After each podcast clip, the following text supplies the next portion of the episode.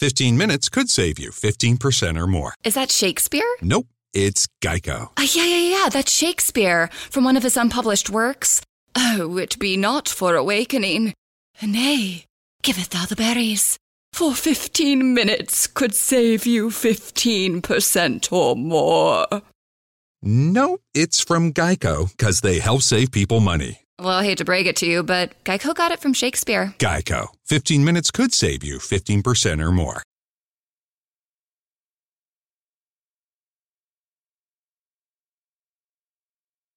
What's good? It's your boy, the coach from the WWE Golf Channel, PGA Tour, EA Sports Madden. You know what time it is. I was a little skeptical at first. Oh, but no longer. It's all about great content. It is now time for yet another episode of the 2B Blunt Podcast with my boys, Frank Knox and Peasy.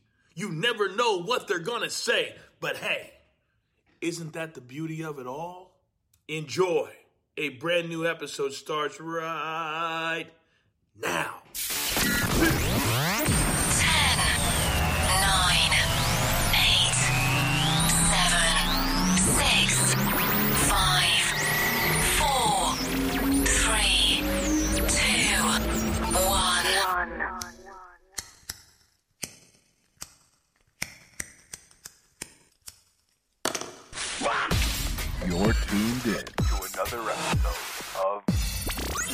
To Be Blunt with Peasy. That's right. You are live listening to the 2B Blunt Podcast. The following podcast is scheduled for one fall. In studio, we have Frank Knox. Say what up, Frank. What's up, everybody? We have the Scott. Olale, the Scots in the house. Oh, arriba la raza. And of course, your host, Peasy. What's up, guys? Not we much, have man. made it to episode fucking 10. Ooh, Double it. digits, baby, double digits. episode 10 of the 2B Blunt podcast. We are here. We are live. We're doing it big. We're on the Facebook Live. You know, We're for gonna have our best time. episode yet. We got Bill Alfonso interview We later. got the big Bill you know? Alfonso interview. This is gonna be huge. It's huge. It's I'm, gonna pump- be huge. I'm pumped up, baby. I don't blame you. I'm fired up. Scott, you fired up? oh, I'm fired up. I'm I ready know for you to fire it up. Oh, you're waiting for me to fire it up. That's right. You know, we got a big show today, not just the Bill Alfonso interview, which we're going to be airing part one of. We also have Raw and SmackDown to talk about. We got All Out happening this weekend we got to talk about. We got Jon Moxley I want to talk about because that guy pissed me off. But You pissed a lot of people off this week. I know. I exactly, exactly. But before I get any further, we have a little ceremony we like to do here. The ceremonial lighting of the blunt. So I ask you, Frank, Scott, are you ready? Oh, we're ready. I'm ready, Peasy. I said, are you ready? I'm so I'm ready. ready. I'm ready, Daddy. Let's smoke that blood, Daddy. then, for the thousands in attendance. Oh, I should say the three in attendance. They got me all fired up. and the hundreds listening at home.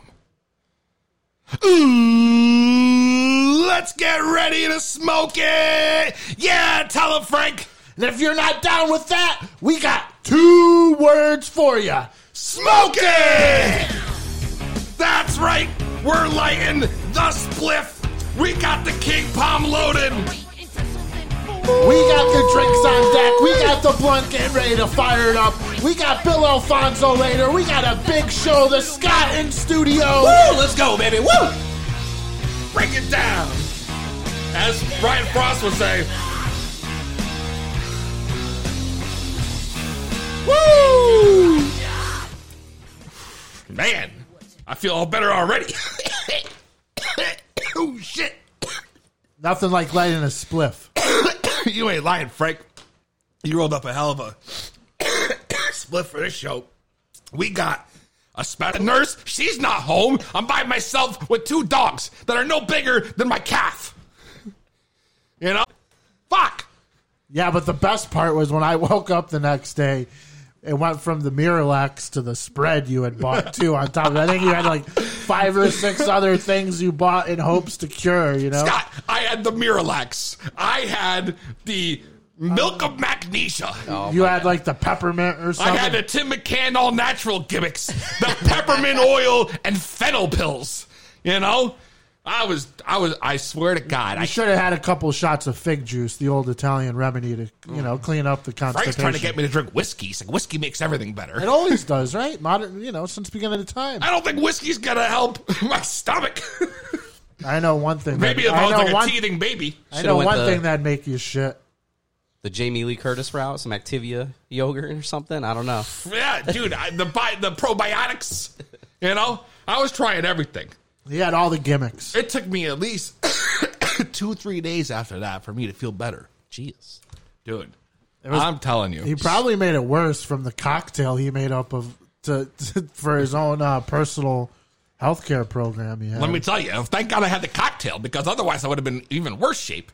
I thought I was dying. You had like a mixture of five or six over the counter drugs. That's trying, right. Trying to shit. Anything, I'd do anything that could make me do anything. I don't know. I don't know if I was even constipated. I just know that I was in pain. I was really high and I eating my ice cream and I was like, dude, this is how the gremlins came out, I think, right?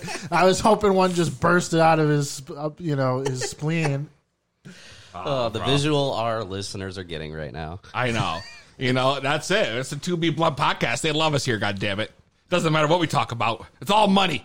So let's get into some news before we go any further. We got wrestling to talk about. We got Bill Alfonso later, but I want to do our weekly news segment, Frank. You know? We have and to. the big thing on the agenda, Scott, I know that wrestling is your forte, but we have a big, big problem going on right here in America. What's right that? here What's that? this war brewing. You know, you got your Wednesday Wednesday night wars. Everybody's talking about AEW versus NXT, the big wars. What's going to happen? But there's a war that's happening six days a week. There's a war happening right under our noses. You know, right in your backyards. And this war is the infamous Popeyes versus Chick Fil A. Chick-fil-A. Chick Fil A. Just let it roll off the I've, tongue. I've never had Chick Fil Chick-fil-A. A. I've never had Chick Fil A. fire. Scott, have you had Chick Fil A? Chick fil A? I've had Chick fil A. You had Chick Fil A. You've had Chick Fil A. Love Chick Fil A. I'm the only one that's not had Chick Fil A. Dude, it's at the casino. This is As long as you're not there on a Sunday, just get it. Oh Chick fil A is great. Sunday it's closed. They're Christians. dude. So I don't know if you guys have heard about this, but people across the country are losing their shit over these chicken sandwich they put out. Chicken sandwiches. Now Popeyes, Popeyes been selling chicken for how long? Out of 50 You years, got your 40 regular years. chicken. You got your ripping chicken. You got all the shit, all the gimmicks they got for chicken, right? Now all of a sudden they take these same gimmicks. They throw it in between two buns. They toss two pickles on it. Like it's making it rain like you're at the strip club, God damn it! And all of a splash. sudden, the entire American society is losing their shit. Mind blown. What, what are your thoughts on this, Frank? I'm still going to McDonald's and getting a McChicken. Fuck all you because I've already tried to go. And I go at, you know, 1 p.m. It's sold out. Sold out. Go Not to like Popeyes at WCW, 1 though. p.m. Sold out. And the shitty part is I went on a Sunday, so I couldn't even go next door to That's Chick-fil-A. right. So Frank's talking about this, Scott, since he woke up. Frank's like, I'm gonna go today. Today's the day. It was the day after we went. I went to we went to sushi, and I was He's like, you better wake up and go right now. And, uh, that's right. I told him. I was like, I have been hearing horror stories. So, So- Frank waits. He doesn't even go right away. No, I went at like 1.30 maybe. One that was a mistake. So Yeah, when you get apparently. there, what happened? There is no line. I pull right up and there's No a- line. no line, and I'm like, word, I, I hit it big. I'm, So gonna you tell, think you I'm, gonna, this? I'm about to snap Peasy two sandwiches and laugh at them. And I get there, I pull up to the drive-through, and the there's like a sign made of a piece of paper that was torn out of the notebook that like said, that shit you made for our Instagram? "That says sold out" with a piece of tape. Sold out. So I was like, "Fuck!" Sold out, I, I- Scott. I was a stoner, and I was like, "Oh man, I'm still gonna ask anyways, just in case they found one or two of them in the back." and they're like, "No, it's sold out." I just drove away. Scott, there are viral videos all over the internet of customers and staff having full-fledged fistfights across the country Yeah, I've seen some of because this. they're sold out of these chicken sandwiches. So, so I'm looking on eBay right now. I'm You're on looking on my phone. Oh. And there is somebody here that's selling. It says Popeye's chicken sandwich sold out everywhere. Mild. You can buy it right now. Buy it now. One thousand dollars. Mild. Time it's out. only original and spicy. That guy's Time just out. selling you drugs. I- Wait, you're telling like- me it's a there's a chicken sandwich on eBay? Uh, don't even, not even that. Ready? You can get Popeye's chicken sandwich bag, just the bag, no sandwich in it. But it's the bag for the chicken sandwich, 30 bucks. And there's a bitter on it, actually. Wow. Wow. So So dudes are counterfeiting the Popeye sandwiches. so you're you're gonna get a cold chicken sandwich that you have to microwave when it gets to you. that should sound real, man. Because it's either spicy or original. I don't think there's a mild. What you what you guys talking about? Do you know that the Amazon rainforest is burning down around us? Yeah. And you guys know more about these chicken sandwiches than that? this is devastating. I know about the rainforest, man. Save the trees, save the forest. Oh, you know who else needs saving? America. Because I heard, Frank, this is exclusive news. I don't know if you heard this, Scott. Donald Trump, this week, Nothing surprises me with him, by the way. he, well, this surprised the shit out of me. This guy suggested that we should nuke hurricanes before they reach shore to prevent them from hitting the homeland. President Trump said multiple times to senior homeland security officers and national security officers that they're exploring using nuclear bombs to stop hurricanes from hitting the, the U.S. Frank, I mean, I heard about it, but I seen that he immediately like said that was a lie. It never happened. that's bullshit. It wasn't even immediate. What do you mean? I don't know, man. The media hypes everything up, Ah. especially when you're the president. They say, sh- I mean, I'm keeping it real. I don't know, bro. That sounds like something he would say. Though. There was, it does sound like something he would say, but he insists that he did not We're gonna say nuke it. the hurricanes. It's Yeah. gonna be huge. It's gonna gonna, be, be big league, man. It's gonna be big league. It's gonna be big league. I don't know about big league. That's just like the space force, the big leagues. You know, I couldn't believe it. Scott, what, what, what do you think about I don't know. Donald Trump, he says a lot of stupid things, but uh, of course, this is the Scott talk, and I think the smartest thing Donald Trump ever did was buy Monday Night Raw and then sell it back to Vince McMahon for three times face value. That's smart. That is a smart move. That is wow, smart. how much did he buy it for? Uh, they didn't disclose that information, but uh, you know, if you want to watch it, it's it's on a Raw in like May of 2009 or something like that. We, we can watch it later, guys. We can have a big party about it. Did you hear that, Frank? Was Yeah, this probably. after the WrestleMania, the hair versus hair match? This was after the Hair versus. Yeah, it definitely had to have been after. Wow, the memories. Got to bust that one out this weekend, I think. What, the I've hair gotta- versus hair? Both. Both. With the, yeah, because I want to get the Bobby Lashley with the fucking razor. Bobby!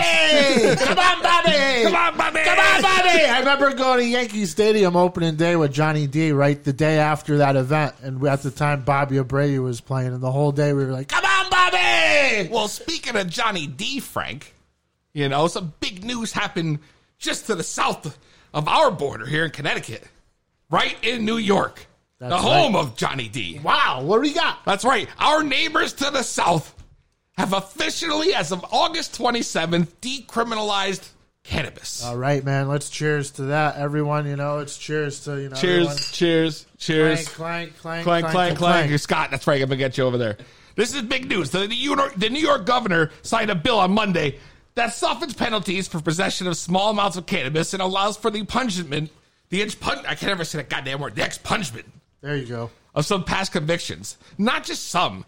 After they signed the bill, already there are up to 10,872 convictions that have been dismissed.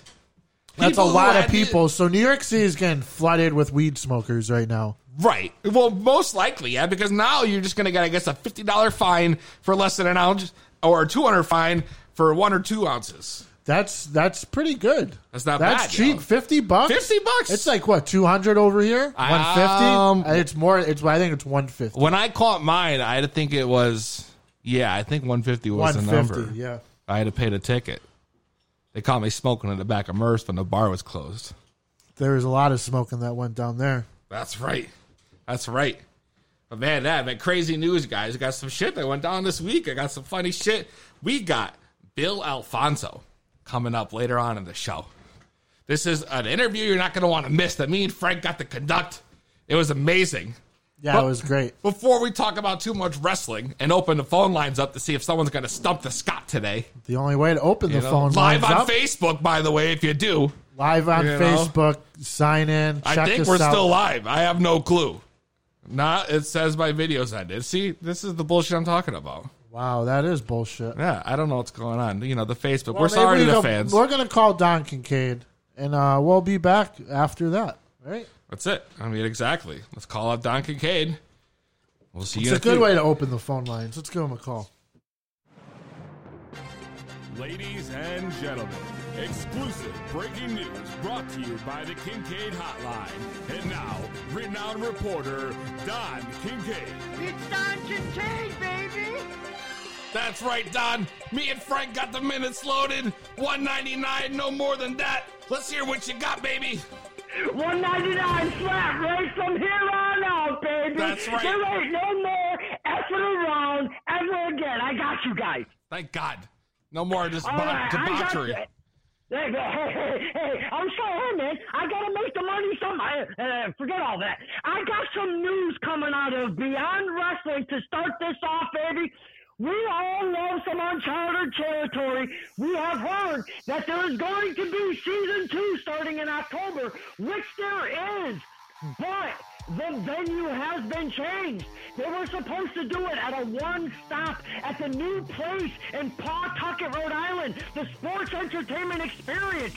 And now they are saying they will not be hosting uncharted territory and that facility specifically. We do not know where it's going. We will be looking at the news very closely for this story, baby. Wow. Don't they have a big show coming up in September? Oh, dude, it's gonna be. Oh, check this out, Frank. It's gonna be 9:22. That's September 22nd, and the event is going to be called All Hands on Deck, right in Westerly, Rhode Island, at Patty's. It's gonna be badass, baby. It's gonna be on the beach. I mean, come on. I love patties. I wish I was at That patties is- right now, Frank. They have those drinks, the little sharks that float. We got. around. Was that where we got those jelly, uh, the gummy bears? Yeah, no, that was some. That was in uh, Andrea's or something. Ah, Don, Don, let me tell you, right? This place had gummy bears they put in a cup that were soaked in vodka. Whoa! I am so down for that. A little extra kick. That's right, a whole cup of gummy bears. You were turned after that. Dude, I would hope they would be soaked in LSD. That's where I'd be at, baby. Oh wow, Don. Yeah, yeah, no, Don, hey, sir, who he's that? taking a trip, baby. Who said that? Who said that? Hey, check this shit out, man. We've got some AEW news. We always got AEW news coming out. But check this out, man. They have this big deal coming out. It's going to be August 31st, and it is called, it's the big one, baby. It's called All Out in Chicago on August 31st. But I want to check this tidbit out right here because Cracker Barrel, yes, you heard that right. Cracker Barrel. Cracker Barrel? First, yeah, baby. Cracker Barrel marks their first official match sponsorship at an AEW event, and it is going to be called, it's going to be titled Cracker Barrel Clash, and it's going to be hosting a triple threat which features Darby Allin, Joey Janela, and Jimmy Havoc, baby. Wow, does the winner get a gift card to the Cracker Barrel or Cracker something? barrel on a pole. Yeah, man, it's insane. Now they have a relationship with the Young Bucks, so there's this whole thing going on, and Cracker Barrel's hosting it. This is going to be so crazy. Oh, Cracker Barrel. What an interesting choice for a sponsor. Well, I think that Gina doesn't like Cracker Barrel, or Omar, or Ty. Somebody doesn't like Cracker Barrel. I love Cracker Barrel. Hey, but anyway, oh man, speaking of high, check this shit out. I have a couple tidbits from Impact Wrestling that's gonna fucking knock your socks off, and then I'm out of here. All right. So, what we've got is Mr. Lance Storm is one respected guy in the industry. That's He's right. got a school. He teaches so many guys and girls. And hey, Hey, he you know what? Interesting tidbit that's related to Lance Storm's school. He trained Rey Mysterio's son, Dominik, who's been on Raw recently. Oh man, and now it's coming to head. If we haven't, if you haven't watched uh, uh, some some WWE TV, that Rey Mysterio Dominic thing is gonna be fire. Well, I Well, don't, that's I what don't you agree. think. I don't, I I think don't it's agree with that. stupid. one. Let's keep it moving, He's though. got to put in the time. He's just been given a shot. Come on, it's son and dad. It's dad and. You guys suck. So, anyways, Lance Storm has been working Oh. as an agent and a producer Wow, Really? for Impact Wrestling. for Impact Wrestling recently. And company full time. But, but, Storm announced last week that he will be shutting down his Storm Wrestling Academy and will be working, working in capital letters full time in wrestling. He's going to be an active full time wrestler. Wow. Where? That's the question. It doesn't say. There's no news on that. All we have to do is wait and see. It's going to be amazing. I can't wait to see what Lance Storm is going to give us the fans on the independent scene nowadays. That's awesome. Lance Storm coming back to the ring. Lance Storm, and to finish this off, talking about coming back to the ring, Ken Shamrock. Yes, yes, yes you heard that right. Ken, Shamrock. Yes, he is returning to Impact Wrestling, and he is going to do some moose hunting. Because the world's most dangerous man, Ken Shamrock, announced that he will be part of Impact Wrestling's TV tapings in September. Impact Wrestling will hold TV tapings from Las Vegas on on September 5 and September 6, and Ken Shamrock is facing one of their biggest guys in the business right now in Impact Wrestling, Moose. Ah, it's the Moose. You all right, Don? Dude, that Ken Shamrock news blew me away. It's Ken fucking Shamrock. Took your breath right out from you. I am, I am dying. I don't know if I have any more left in me, guys. Don, usually about, usually about this time every week, you uh, you might be just about out of breath. Sometimes I, I wonder if you're on the verge of me having to call 911. Hey man, I'm only charging 199, so if you feel free, please just dial 911 any given time, please. All right, Don. Well, I'll call you next week. You better get that cardio up. Well, I'm trying. I'll get on the treadmill, baby. I'll do it. I'll get some guard. Holy shit, I'm dying.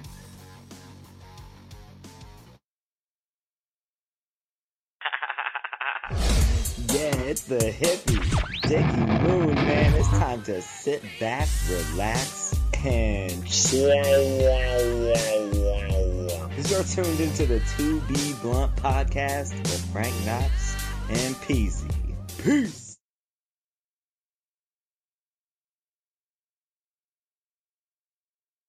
All right. I don't know what just happened there. Unfortunately, more tech difficulties, I guess. Well, ma- yeah, well, we'll figure it out. It's really unfortunate, you know. I don't know what the hell's going on anymore with these things. You know, Scott. Hey, what happens when we're live? We're live, pal. What's the technical problem? Well, technical problem is my Bluetooth wasn't working. Oh, all right. Well, we're good. We're back live. Let's Yeah. continue on the show. Let's continue, all right? I Because mean, I, got Don something us I the want to tech. continue with before you get any further, Frank. all right. And it's going to be about what we're going to be talking about later. Way That's right. And we're coming back full. I guarantee you. It's gonna be Bill even have any more Alfonso. time. Let's do these doors. He's gonna be unscripted. spinning He's gonna be unfiltered. I'm pro wrestling. I'm You're not gonna wanna miss it. 24. Bill Alfonso, Wow, baby. man. He used to cut the sickest promos backstage with Sabu and RVD. They were the best. I cannot wait to hear this interview. Ah, you're not going to want to The miss it. dude's a tell what. legend, man. I mean, It's absolutely. He's, he a, he's started legend. in Florida Championship Wrestling with Dusty and then with Vince and then with Paul Heyman. I mean, dude's a legend. That's right. So let's get into, you know, the big talk coming up. We got the King of the Ring, baby. We're working towards King of the Ring. You know, we just hit what the semifinals, the quarterfinals. What was it? Quarterfinals. Thank you, thank you, Scott. See, that's why we got Scott here. He knows right off the top. We'll be at the semis after uh, Tuesday. The semifinals will be in Madison Square Garden. I'll actually be there for that. That'll Oh, be wow. in- All right. What? Not this coming week's uh, Raw and SmackDown, but the week following. Stone Cold is uh, slated to be there that night. I know. I'm trying to see what I can do to get some Stone uh, Cold. Broken Yeah. Skull Ranch IPAs there, but you know They're hard to come by, man. I've looked online. they They are are big yeah. money. Yeah, doesn't uh, Peasy, your brother's out there in California. Maybe he can get me some. Yeah. So, Yeah, anyways, shout him out. Absolutely, he can. You know, the King of the Ring, King I of the don't Ring. have an opener. This King of the Ring has really taken one hell of a turn for the worst, in my For me, opinion. my, my whole bracket is gone to shit. I'm done. So, go ahead, Scott. my bracket's all right. Yeah. So, so I don't. I didn't we make this on air yet, but before uh, the King of the Ring started, we made a friendly wager, a friendly wager. That's right. and we said whoever has the best bracket would chop the person on air that had the worst bracket. I said this is absolutely true. That's right. So the loser, the winner, is going to be the one that's doing all the chopping. You know, and I have a feeling Scott's going to be doing all the chopping. Chop them down. Well, You see, know, I think my, I think it looks that way. I don't know. But my bracket has gone to shit. I have I had Drew McIntyre winning it all. He went out this week. now, see, I had McIntyre too, but I have every other one correct in my bracket except Yeah. for McIntyre. You have everyone correct. Everyone correct, but McIntyre was going to the finals for me. So now I'm like, Everybody had him in the finals. So I The think maybe by guy I- default, maybe I, I- already won. The only guy I got right on the left side of the bracket is uh, Baron Corbin. Wow. That's it. Just Corbin. Just Corbin, and on the right side, I, I just only got have Gable. I only have Andrade. Oh, that's right. Gable and Andrade. That's right. I'm That- looking at you're wrong. looking at the screen wrong. Yeah. Yeah. What do you got on the left side? Everybody, but Uh, McIntyre. Well, except for McIntyre, and on the right, on the SmackDown side, I got everybody. I was probably the only one that actually picked Elias over Kevin Owens. Peasy, what is what's your total? I got one on each side left. I'm trying to count, but I'm real high at the same time. So Owens obviously was out, right? Owens is out. Yep. Owens is out. So uh, Murphy's out. Owens are out. So I'm down there. So I only got two on the SmackDown side, and that's Gable and Andrade. All right. And then if you go back to the Raw side, I got Cesaro. Who's out? Cesaro's That's been right. out. God damn it. So I got no one left on that side? No, on the left side, it looks like you picked Samoa Joe. Oh, Matt- Samoa Joe. That's right. You Samoa got Joe. Samoa Joe. So you got you got three guys. Yeah, that's all right. I know the, the dogs are getting fired up because they know who's about to get chopped up today. Someone's getting chopped. It's not going to be me. We'll see about that. So I got So three. how many you got? Three. I got three. Samoa Joe, Gable, and Andrade. Scott, what do you got? So I He's counted as perfect. seven.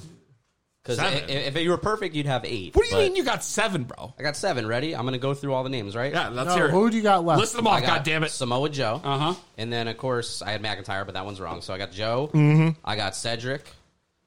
I got Corbin. I got Elias. Okay. I got Ali. Yep. I got Gable. Oh, it's got I got Gable. Andrade. Wow, he's got the whole SmackDown side perfect. That's right. I'm a I've Scott. only got one, one and one. You only got one and one? So you Yeah. only got two? I only have two. So you're you're already out? I'm I'm getting smacked up. He's out. Does that I'm going to be getting chopped. because this isn't based on the winner, right? This is based on I got Andrade going to the final with uh, McIntyre and then losing to McIntyre. okay. Scott, who do you got facing I him? have Ali going to the finals, losing to McIntyre. All right, so it's not over yet, but for the first round, I'm definitely getting chopped But this this whole thing, right? You chopped for the first round. For the first time. Yeah. Yeah. So who's going to be chopping? I I would have to say it's the All right. winner, Scott. So who's this? I'm, I'm chopping Knox. Is that how we're doing That's this? it. That's it. That's it. Oh, All you know what? You know, I'm, I'm going to let you guys come over here. You know, if you want to do this on camera.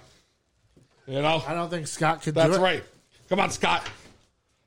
Open hand, knife edge. What, do you, what would you Whatever like? you got to Whatever do. you That's. Scott. All there right, it is. We'll do an open hand. We'll do an open Oh, hand. hold on. Oh God, here we go. You guys, hold on. I'm gonna put the microphone right up there so you can get a good listen. Here we listen. go. To be blunt, Oh no! listeners, let's go. Ready?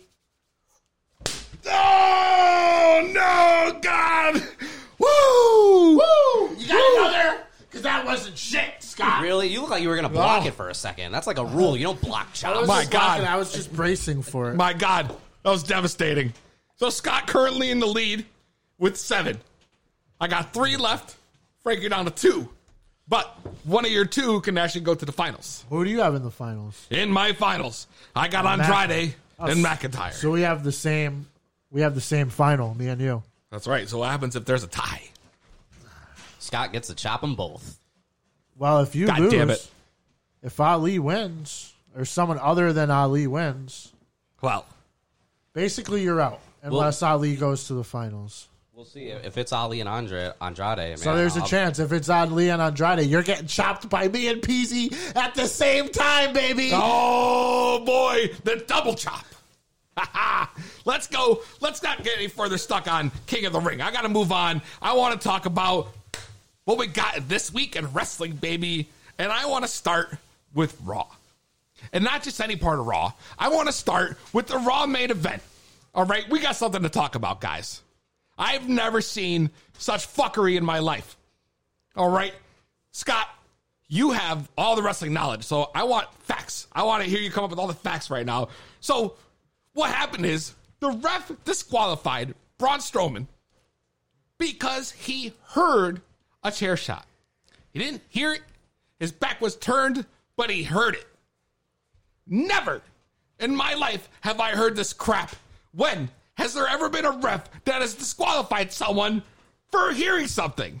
Scott, how many times in the past have refs just turned a blind eye to the dumbest shit? So I can't tell you uh, how many times. Of course, that's, that's an absurd question. But the one that comes to mind to me is actually Eddie Guerrero's last televised match. It was him against Ken Kennedy, and I believe it was like winner qualifies for like a SmackDown Survivor Series team, something like that. Um, and uh, he did the old like chair on the ground, so like he made the noise. And then Ken Kennedy was caught by the referee with the chair. That's right, He, he actually never chair Played possum. he, yeah, he played possum, never even hit anybody, acted like his head was hurt, and then uh, referee disqualified Ken Kennedy.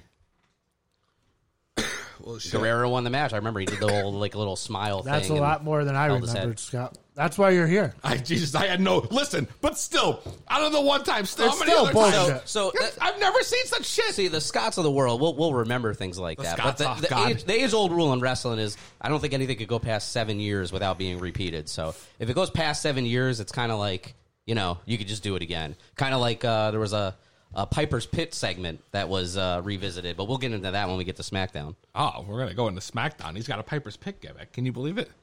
I don't know, man. You know, if if anything, this whole logic made no sense to me, and I'm gonna tell you why. All right, I'm gonna tell you this is ridiculous. You had two guys who were supposed to be banned from ringside, correct? Correct. And they showed up. All right, Scott. That's correct. Yep. So they show up, they're ringside, they're hooting and hollering, they're they're working their gimmicks. Ref sees them in the same logic, all right, that they used for this disqualification. Would you say because they were banned from ringside that the ref could have turned around, seen them, and said, "You're disqualified"? I mean, yeah, they could have.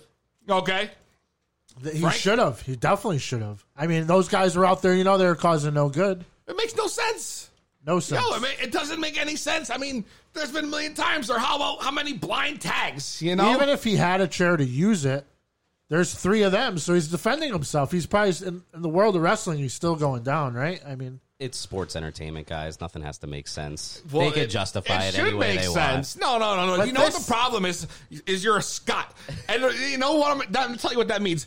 Being a Scot means you've been brainwashed by Uncle Vince. All right, you've been brainwashed and accustomed to this kind of fuckery that you just allow it. He sits just there and because takes you're a it. you're a Scot, you're a fanboy. God damn it! I'll tell you, earlier this year, right? Money in the Bank was in our backyard at Hartford, right? There was a cage match. It was Shane versus The Miz, right? Shane McMahon versus The Miz. And guess what? A cage match. And there were rope breaks. now I've seen that a lot of times. Honestly, I don't know, but people went up in arms about it. Kind of like, kind of like what you're doing right now. But this sets Braun Strowman up to, to, you know, fight for three championships at Clash of Champions. oh, don't get me started about and this I stuff. fucking hate it. a giant roster. So many people aren't even going to be on the card, but Braun Strowman could have three matches. Three championship matches. listen. And he didn't even have a match at SummerSlam. And that's going to bring me to this next point. All right. About all this disgrace that happened on Raw. Before I get to anything that I thought was good, I got a lot to complain about. All right. This tag team turmoil shit that happened in the main event. You had eight tag teams. Some of the best, the best guys they got in this match, right, Frank? Largest tag team turmoil match ever. Dude, it was great. I was happy. I mean, dudes that haven't been on TV in a year got a spot. The B team. Right. Great. Great. And then uh, Ryder and Zack Ryder, yeah. Hawkins. You know, guys you haven't seen in a while. Established tag teams, though. Yeah, for years. Established tag teams. the Viking Raiders. You know, these guys who have made a huge impact. And what happens? What happens? They have this preposterous ending. You know, a disgrace to all Raws and the entire tag team division from the past to now. You just take two random jabronis. Jabronis. Listen, all right, They weren't always jabronis. listen. You take a guy like Dolph Ziggler. A you- plus talent. Okay, okay, but hasn't been used like one. And Bobby Roode. A plus talent. Okay, but it's been used like a D plus. I agree. All right, you stick them together to form, as Frank calls them. Team Rudolph. That's right, Team Rudolph. You know, That's right. Team Rudolph. and they put, in the sleigh to Clash of Champions, baby. If there's not t-shirts, if there's not t-shirts by next week, there's a problem. Well, you might want to hit up pro wrestling tees. You know, I mean, Frank, that might be your new gimmick. That's right. No, I don't want that gimmick. I don't know, Scott.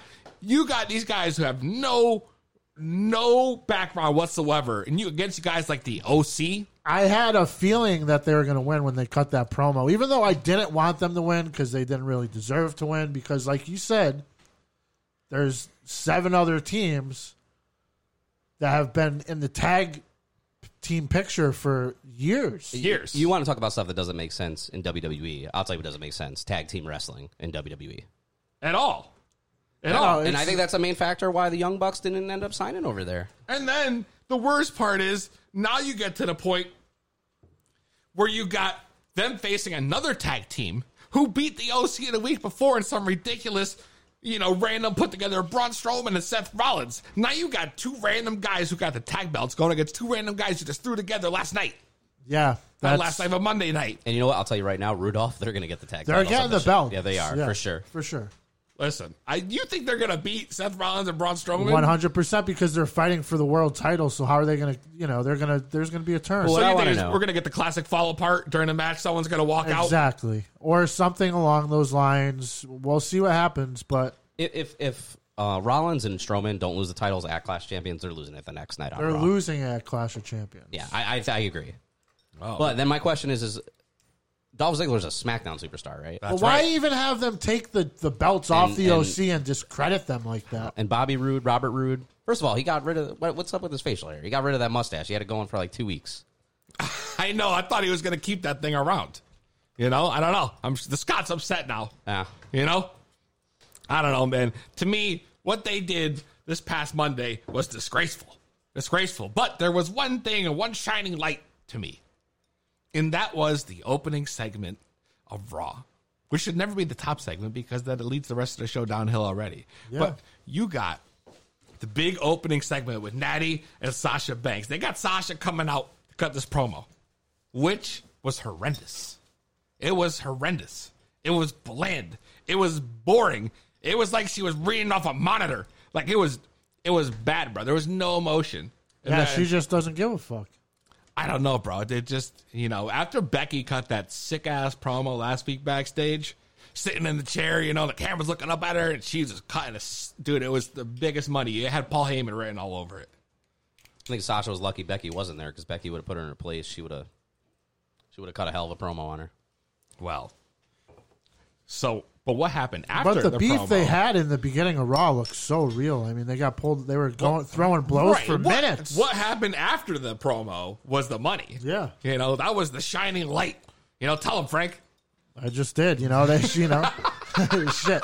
Natty came out and they just threw blows, you know, for minutes, slugging it away. Ringside refs trying to pull them apart over and over. Your typical run back, slug again. And then they had a great match. It, it was great, and it led up to the match later that night. That's right. It started the third uh, final hour of Raw. Natty and Sasha, which surprisingly, Sasha tapped Natty out. Can you believe that? They let Natty take the tap. Like, I couldn't believe it. The- I mean, she's a, she's a heart, you know? She's part of the heart family. But there was no way Sasha Banks was going to lose that match. And she had a cushion. She had that injured arm still from the pay per view. So. Well, obviously, yeah, she worked it. You know, she worked it. You know, so I don't know, man. I mean, to me, that was probably like one of the finer moments of Raw. And what Sasha Banks feels like a real heel that's a, f- a female. I'll give You you, know, that. Becky Lynch didn't feel like that when she was fighting Rousey. Rousey never felt like that. Bliss doesn't feel like that.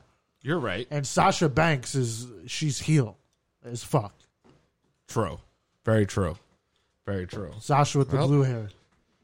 I guess we'll see where this is going to take us. Obviously, we're going to get the big payoff match at Clash of Champions. I don't know if that's the right place for that match. Yeah, we're gonna get the blue brand versus the red brand. I just Uh, feel like it should have been a more like higher profile. Scott, what are you laughing at over there? Oh, I'm laughing at the blue brand versus the red brand over here. yeah, their Classic hair. Survivor it's Series. their hair. It's their hair colors. That's it. That's it. Well, I don't know about you guys, but I need to lay something up. So we're gonna take a quick smoke break, and when we come back, we're gonna reveal my match of the week.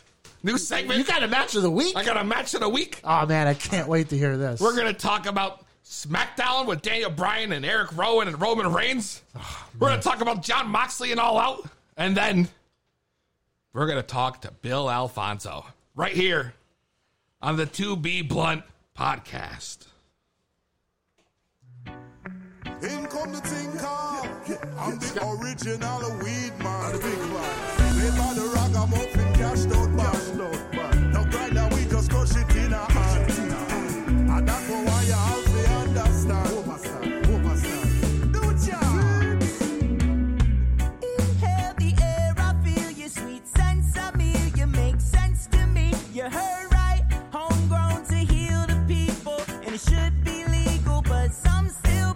a fight. Not everyone can walk in the store.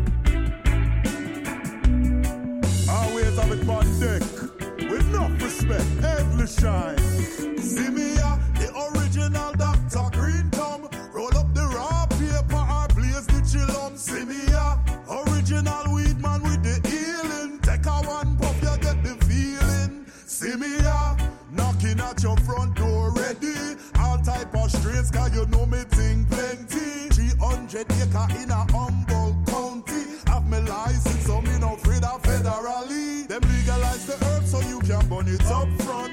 We now sell you no Reggie, we no give you no skunk. Put the cushion on your grinder, roll yourself a good blunt. Red eyes of your eye for a month.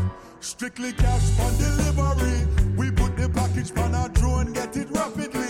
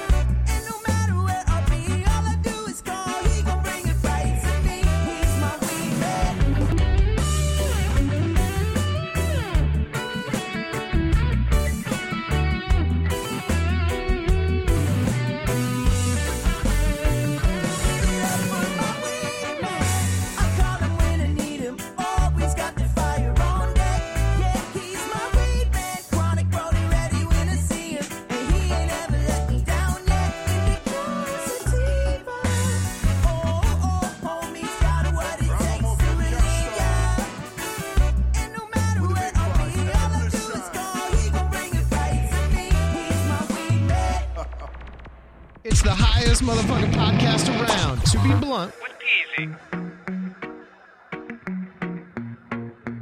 That's right. 2B Blunt podcast. A little cashed out for you. You know? It's a We got a new perfect time. segment. To, perfect time to light the next blunt. That's right. That's what we were doing on break. Yeah, but we were just catching up. Man, so we got a new segment we got to debut, man. What do you think? I'm ready. I hope you got a, some theme music for yourself. Oh, I 'Cause got a didn't little make theme any. music. I didn't make any. Scott, you make any Uh, did I make any what? theme music? Theme music? No. Scott, are you ready for Peasy's match of the week? Oh, I'm ready. Can't wait for the theme music.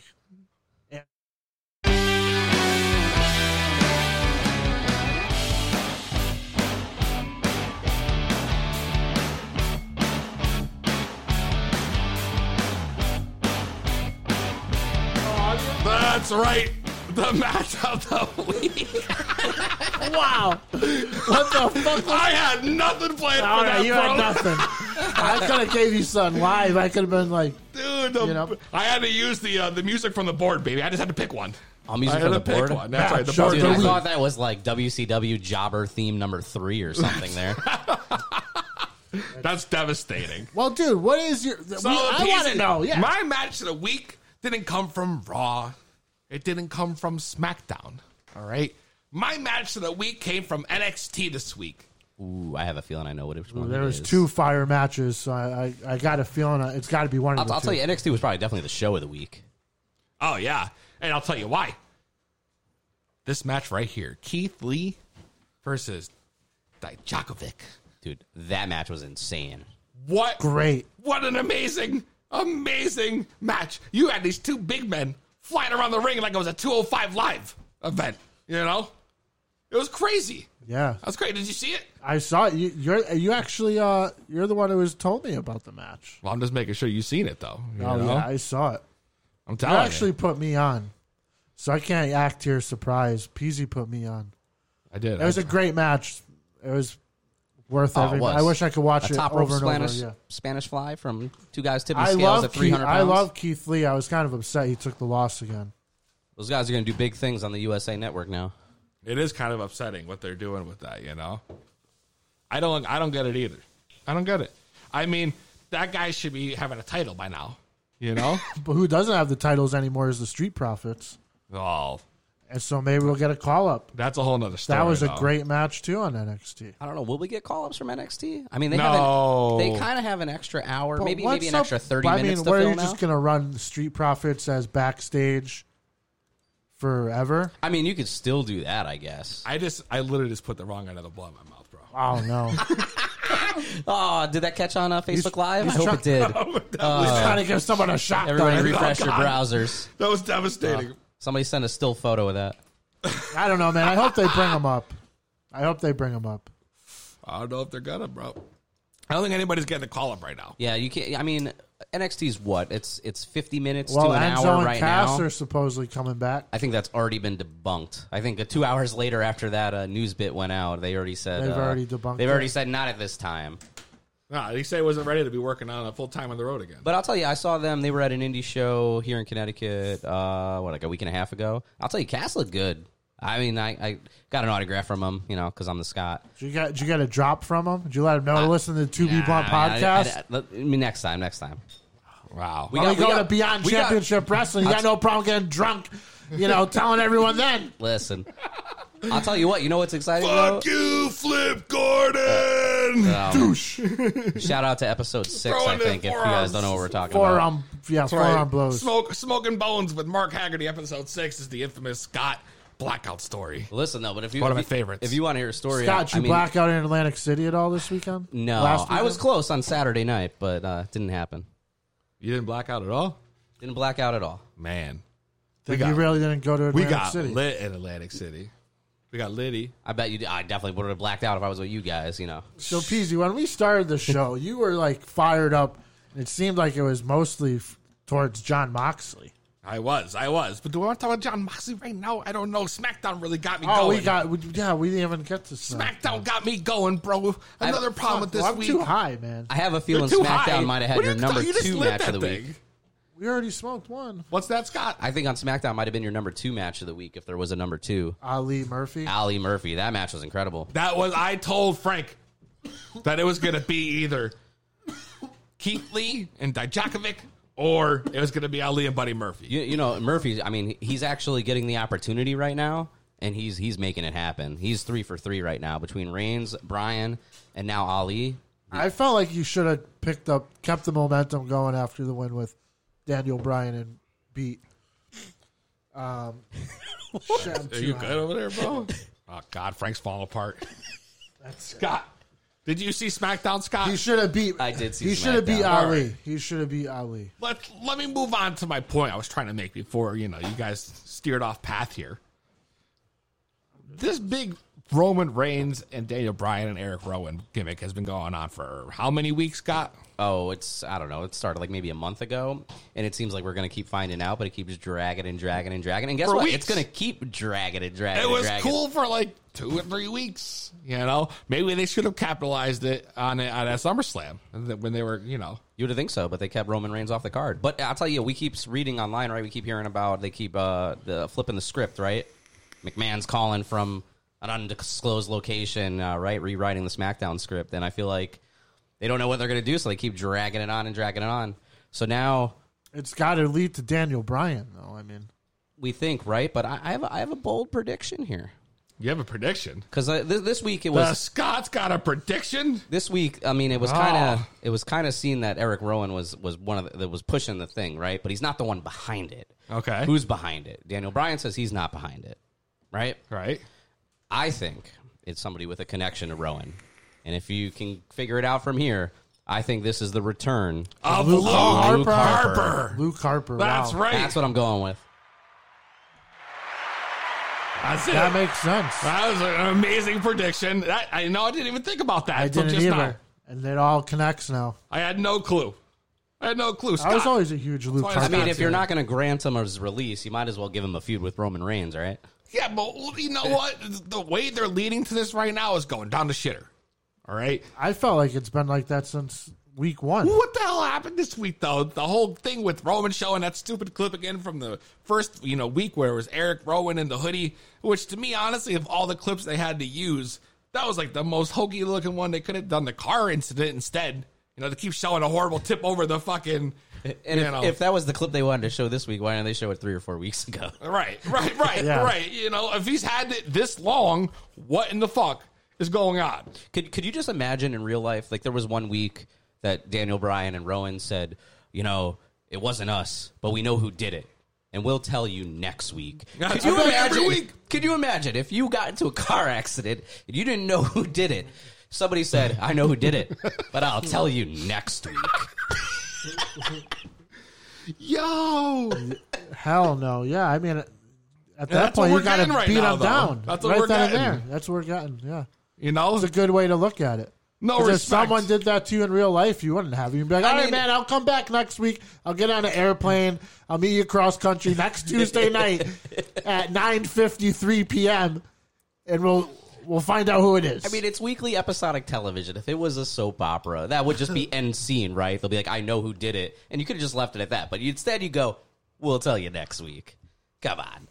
Come on, I like that, and that to me is bullshit. You know, I don't understand why they're making this play out like this. And to me, this thing needs to have its payoff soon because otherwise they're going to lose their audience. I mean, if You it doesn't happen soon, does that mean Roman Reigns is out of two pay per view matches in a row? Because I don't think that happens. I don't know. I guess so. He's not injured or anything. It's anything. Clash of Champions. He has no belt. Maybe he'll get the 24-7 championship. Well, it's not exactly like a uh, you know a top four pay per view either. Well, the rule of Clash of Champions is all titles are defended. Yeah. They can always make room for some more stuff.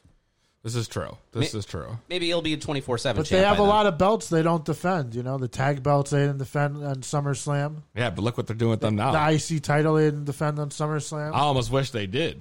now you're gonna have the Miz. Oh.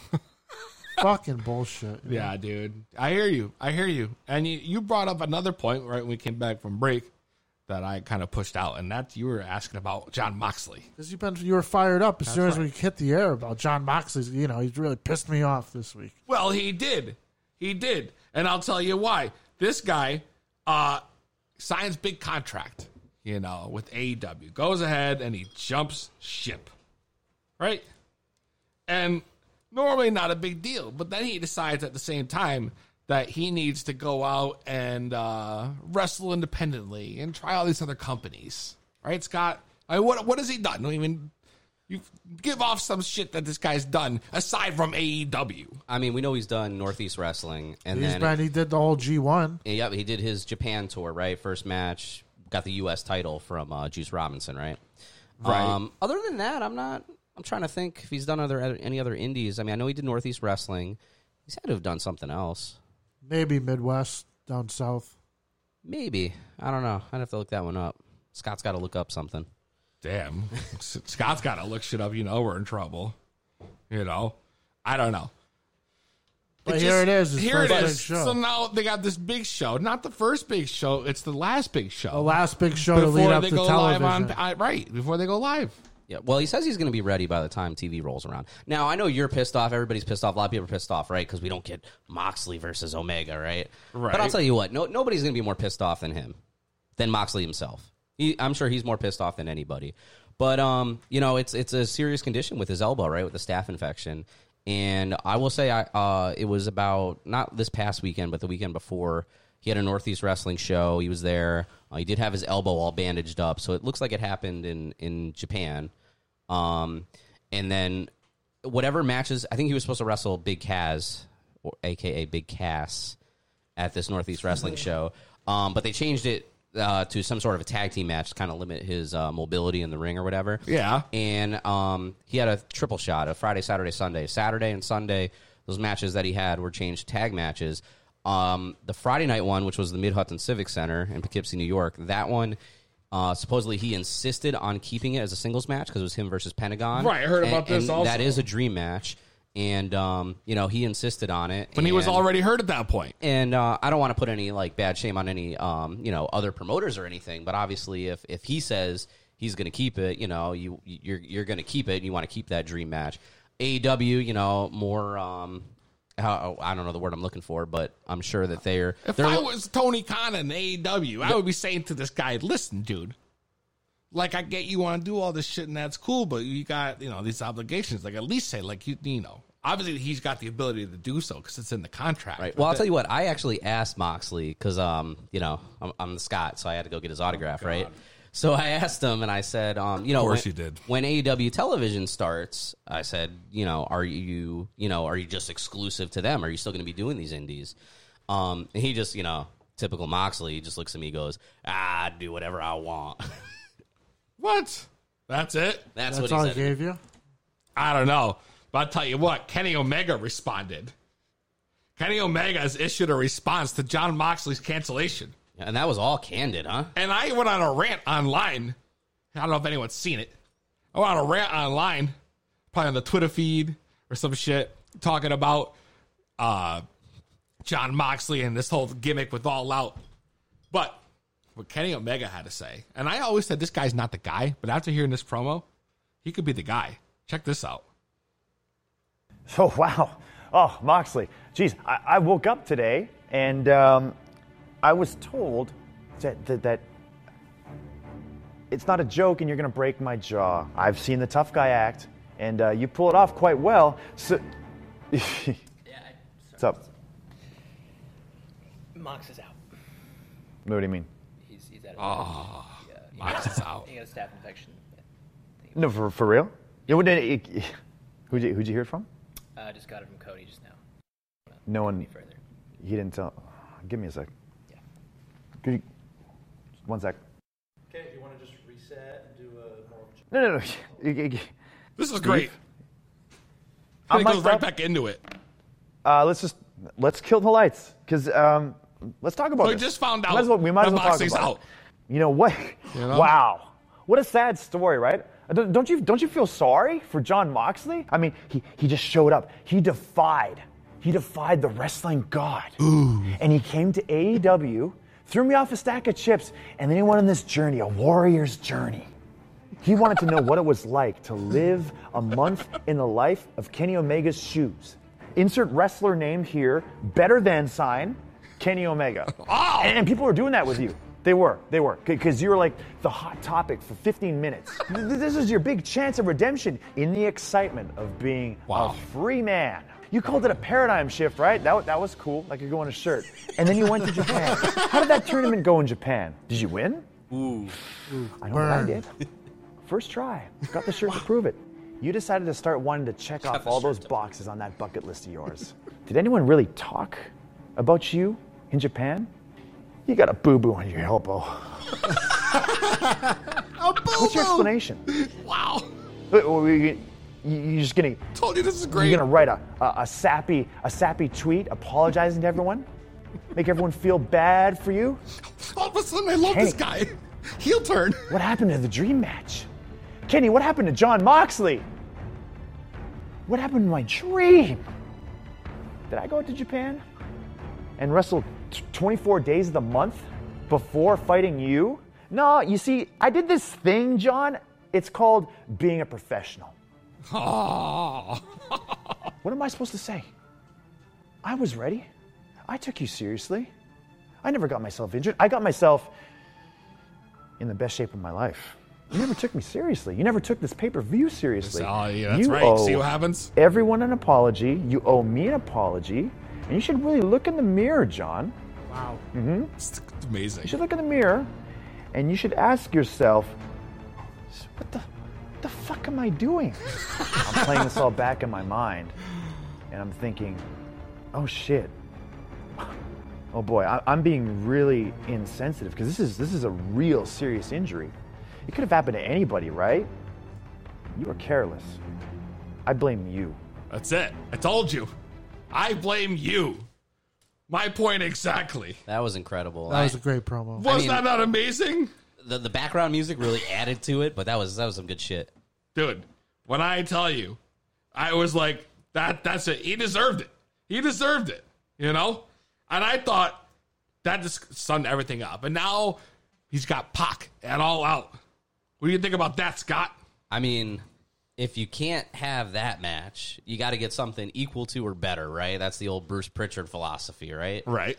And uh, that's going to be a hell of a match. I mean, the only thing that could be better is what if they got Punk to do it, right? And it was Punk and Omega. I mean, then, then, obviously. then that whole cow- crowd in Chicago would just jizz themselves. That's true. That is true. He's going to be at Starcade, though. It's pretty sick, guys. But Sorry, you know what's coming sorry, up? Starcade? We're getting Starcast. about that time. Starcast. We're getting about that time, guys. We're getting close to the big Bill Alfonso interview. Alfonso was at his favorite massage parlor in Tampa, Florida, on the big strip Dale Mabry. I had two massages because Taz won the big match. That's right, And Taz won the big match. It's gonna be big. It's gonna be huge. But first, before we even get that far, we got the Frank Knox top five. You ready, Frank? Oh, I'm ready, Peasy. Frank Knox top five. Frank Knox top five. Frank Knox top five. Frank Knox top five. Knox top five. Frank Knox top five. Frank Knox top five. Frank Knox top five. That's right. It's time for Frank Knox's top five. Hit it with a Frank. At number five, I got Seth Rollins. Number four, I got Kofi Kingston. And for the first time in Frank Knox top five, I got a female, and it's Sasha Banks. Number two, I got the big man, Braun Strowman. And at number one, I got my new favorite tag team, PZ. Wait, what? My new favorite tag team, Team Rudolph, baby. Oh, number oh one. my God. I can't believe what I'm hearing, Frank. What? Are you for real? Believe it. Championships don't matter this week. Rudolph came out of nowhere. Out of and nowhere. came to your number one. He's guiding the sleigh, Scott, at number one, and you got it right. I can't believe what I'm hearing. And let me tell you, Scott, I don't know if you've been listening, you know, on your weeks off in your adventures of gaining your Scott knowledge, you know, but Frank has been over here every week. I question his top one or two, and he always says the champion's on top every week, no matter what. You're right. He does say that. And so that's then- why Lesnar was there. And now for so all of a sudden, the champ is not to be found in the top two, the top three, not even the top four, bro. Kofi Kingston had a rough outing this week. And, and Rollins was number five. I mean, hot off the presses today. He's number one for the year On the in PWI, Frank. But not this week. He didn't have a big impact on Raw. He was kind of, you know, he let Braun Strowman just coax him into a, a Rollins will one-on-one ma- championship match like that. I think Rollins will be fine. Especially he did since he's number one. He did finish above Will Ospreay, so I th- I'm sure he's like you know, at least he's happy with that. I decided to switch it up, man. I mean, Braun Strowman, he at number two, he's fighting potentially for three championships in the picture for whatever reason. True. But Team Rudolph came in hot, man. I mean, they took down the Viking Raiders. They took down Heavy Machinery, the Okay. OC. Viking Raiders went down with like a double thing with OC, right? Come on. I mean, barely. But they've been pushing them so heavily, and then they put See, on this Team turmoil. Rudolph got rid of like Ryder and Hawkins. They won four matches. You know? So I don't know, man. I gotta say, you I know, pick number one Team Rudolph. You can hate it or love it, but it's Frank Knox's top five. I can't believe you don't even have Bayley on here. Listen, this was episode ten. When we get to episode one hundred, Three, Sasha Banks broke through, man. Though It's first time you feel a heel in a long time in the women's division. when we're at episode 100 and we relive Frank Knox top five, we're gonna remember this. We're gonna be like, remember episode 10 when he said Rudolph? Team Rudolph. Team Rudolph. How's that number one? Dude, they came in hot. They came in hot. They won the tag team turmoil. They cut great promos. You know, I'm rolling with them. For it's like one of those things, you know. I'm gonna tell you, not even episode tw- 100. Episode 20 rolls around. I Frank you Knox is a fanboy of Team Rudolph, Team- so I put him This is- number this one. is Team Rudolph's gonna be on main event in Because no I'm time. a huge Bobby Roode fan. I'm a huge Dolph Ziggler fan. Bayley is SmackDown Women's Champion. She's defended twice this week. She goes out there week after week, and I, you know, and you're right. she right. won She- both her matches. Yeah, she beat Lacey Evans this That's week. right. She said arm drag, and then she gave her a hell of an arm drag. That's right. Call him in the ring, baby. That's how we do it. Well, I mean, that's who my top five is. What do you guys got? I mean, you got someone better at number one? Uh, you know what we got, Frank? It doesn't matter what we got, because at the end of the day, it's not the Scott top five, it's not the Peasy top five, it's the Frank top five, baby. That's right. This is the one above all. Anthony Gango, your House of Glory World Champion and the Stone CZW World Tag Team Champion. And you're tuned into another episode of 2B Blunt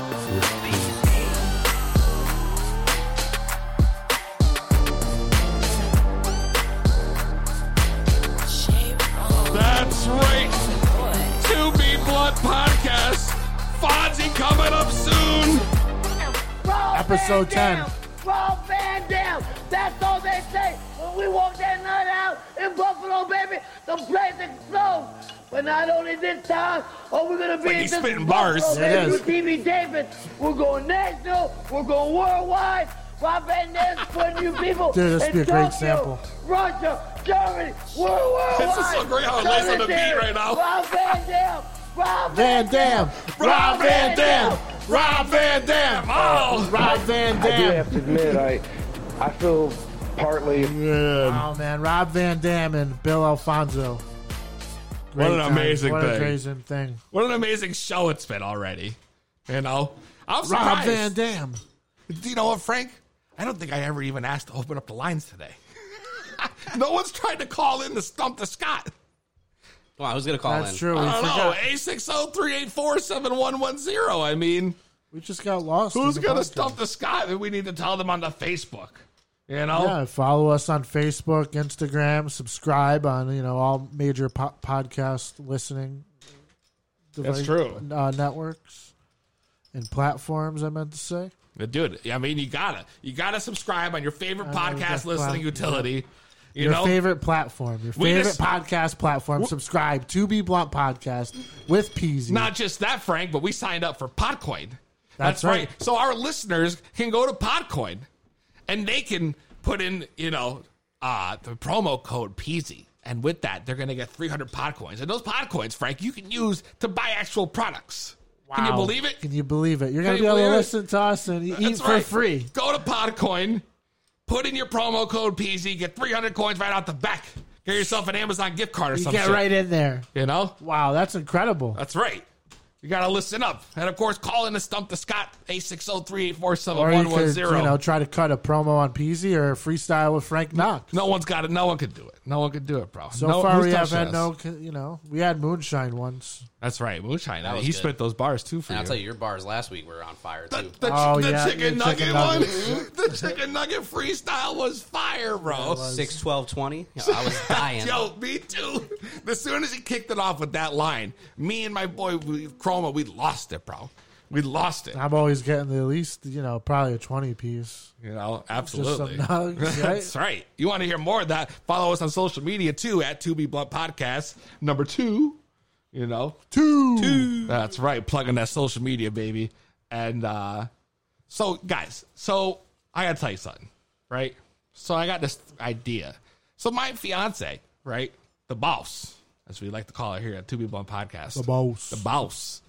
Uh, she's been playing, you know, that Pokemon Go game. Are you familiar with this game, Scott? I don't have it, but yeah. I, The I'm concept is with you use like an augment. You use your phone as like an augmented Yeah, reality. you walk screen. around. You walk around. and You can catch Pokemon and Yeah, flick like, those like little 18 at months them. ago, kids were out in full force walking the streets, and it was it was kind of funny. Yeah. Well, of course, yeah. And so I'm thinking to myself, bro, and I'm like, well, uh, we could make a lot of money off this if we made a game like that about weed. Hmm. You know, because I mean, there's millions of stoners, millions of people smoke weed. You know, it's it's the it's the big thing. Even the government's trying to get on board. So I'm thinking to myself, how can we make some money off this? How can we monetize this idea, mixing weed and those kind of AR based games, right? Because I'm a tech guy, Frank. You know this. Yep. You know, even though I botch this board every damn week. You'll But get you know, used to it. You know, it's all good. You know, when you smoke two blunts of the finest every week, what do you want? Sometimes you have a couple cold ciders. You know, but that just like Coachman said, it's all about good content. You know, it's all about the good content. So it doesn't even matter, just like the game. So I'm thinking of my, you know, I think I like, what would you do? Like if we had to make a game, right, about, you know, Augmented reality. yeah, with, with with weed. Like if you were to walk around, like what do you have any ideas? Like what would you do? I like I got these ideas in my head, but I want to hear what you guys like think about this. I would just be like, yo, uh, um, I don't know what I would do, man. I mean, maybe find fellow stoners or like people that are smoking weed or people that have weed to purchase. Scott, what do you think? I mean, that's the main reason, right? Find weed to purchase, right? But I'm worried Yeah. that there's going to be like narcs on the other side of this thing. Well, we wouldn't want any narcs. I'll tell you that. That'd be devastating. We can't have any narcs whatsoever. But I'm thinking like you could walk around, you can catch like you know weed dealers and shit, and then you cut, you know, cut down some virtual pot plants, and then you could turn them into like blunts that you can s- virtually smoke with your friends. You know, And maybe maybe like stoners would be into that kind of thing. It'd be the new thing. You know, stone on the go. Stoned on the go. Stoned on the go Stoned or on the some shit. But then I'm thinking to myself, you know, we're having this big interview today with the Fonts, right? So how I'm thinking, how can I tie in like the Fonzie into this, you know? And then I got this idea, Scott, you know, of using his whistle as part of the gimmick. You know, where you you can just literally blow the whistle and play the game. And I call this the Fonzie whistle. Hey everyone! Hi, Peasy. Do you like games? We sure do. Have you heard of games like Pokemon Go, I love Pokemon. Harry Potter Wizard World? That's my favorite. I thought so. Well, we're here to bring you the latest and greatest innovation to hit the augmented reality world of gaming. It's the Fonzie Whistle. The Fonzie whistle. That's right. The Fonzie Whistle is an actual working whistle that connects to your smartphone using Bluetooth. Once paired and you've downloaded our smartphone app, you're ready to play. Oh boy! Go ahead, blow on that whistle right there. Now check your phone.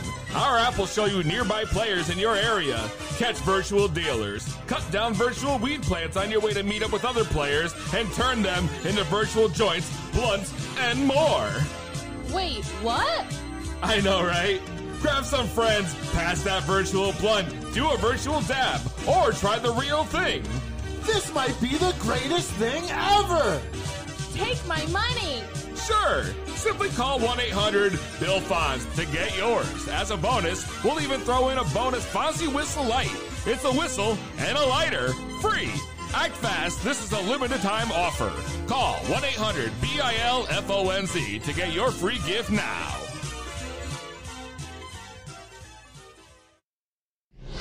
It's the highest podcast around. To be blunt, with easy. We are back on the 2B Blunt podcast. I'm here with Frank Knox, and on the phone, we have a very special guest, Frank. We have Bill Alfonso live, the Fonz on the line. How's it going, Bill? That's right, Daddy, and I feel great. I'm so excited about being on your show. I've uh, heard a lot about it, and uh, here we go, Daddy. I'm ready. All right. You know, I'm going to start right down to the basics, Bill. I got to know. You've been in the business for a long time. How did you get decades, yeah. Yeah, how did you get started? Like did you train to, I know you were a referee at first. Did you train to become a referee or did you just happen to be at the right place at the right time? All, all of the above. All of the above. I was a big fan when I was a kid watching it, I just wanted to be a wrestler so bad. Uh, first night in, I saw Eddie Graham, the great Malenko, Bobby Shane, all these, uh, Bobo Brazil, all these big characters. I said, damn, that's what I want to do. But I never grew up to be over 160 pounds. So the next best thing, uh, I, I started meeting a lot of the wrestlers and stuff, became friends with them. They said, hey, Fonzie, you'd make a great referee. You're small, you make us look big, you love the business. And it went on from there. And I was in the right place at the right time. That's what happened. You had your first match as a referee, if I'm correct. I think it's your first match. Uh, it was a chain match between Iron Sheik and Terry Funk. Do I well, have the- I had done a few matches before, but my first professional getting paid, making a payday. Um, other than that, I was training, uh, you know, uh, setting the ring up, helping, doing what I can to get involved in the business. And then finally, I got accepted. And finally, the first night, it blew me away because there was the card, and I read it as um, the Sheik against Terry Funk in a chain match. And, you know, there was only one referee for the whole night, and that was me. You That ref the whole Lubbock, show? Texas. Yes. Wow. Oh my Yeah. God. What was it like And working was with the Iron Sheik? I got to know.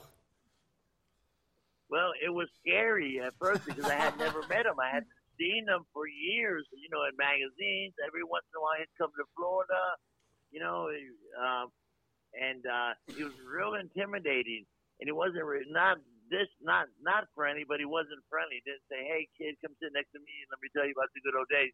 You know, he wasn't like that. It was all business, and uh, he he intimidated me, scared me, and I was uh, I, I did real good that night. And at the end of the match, he ended up ripping the referee's shirt off, which was me, stabbing me with a pencil like a, a working stab, but he did stab me for real in the arm.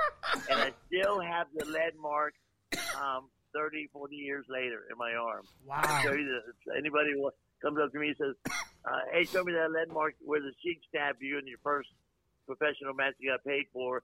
Let me see it. I'll show it to him. Wow, it's like an impromptu tattoo from the Sheik. Wow, That's got to be worth something. That's How fucking many bullshit. people been It's a tattooed good by the story. Iron It's a Sheik? good story. Yeah, I can't imagine what my would be like. Your first night out, you show up and you got to work Iron Sheik and Terry Funk. It's like that's incredible. No, no, no. It wasn't the Iron Sheik. It wasn't the Iron Sheik. It was the original Sheik. Oh, The see, I had it mixed It up. Sabu's uncle. That's right, the Sabu's original uncle. Sheik. Yes, the more intimidating one. That's right. That's right. I mean, if you've never seen the original Sheik, you got to go back on YouTube and check him out. I mean, I remember that Right. was yeah, that guy was uh, intimidating to see on TV. Very intimidating. But it was great. That's my uh, first night getting paid. I made, I think, sixty dollars in 1978 for the card. It was a good house too. Wow.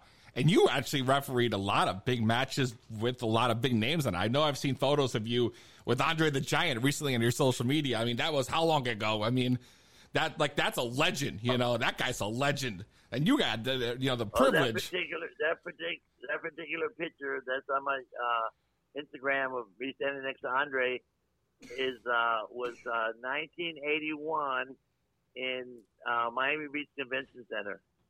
I was Oh, in my early 20s. So you're in your early early twenties, Yeah. and you're working with these guys that are larger than life. Legends.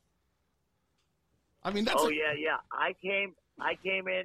Hey, uh, Frank and uh, Peasy, I came in on the tail end of some fantastic careers. Then it was the next generation. So I came in on the Bobo Brazils, the Sheiks, and all those old guys like that. And then the next guys was Dusty. Then the next generation was the Barry Windhams. And the next generation was the Shawn Michaels. And the next generation was the ECW.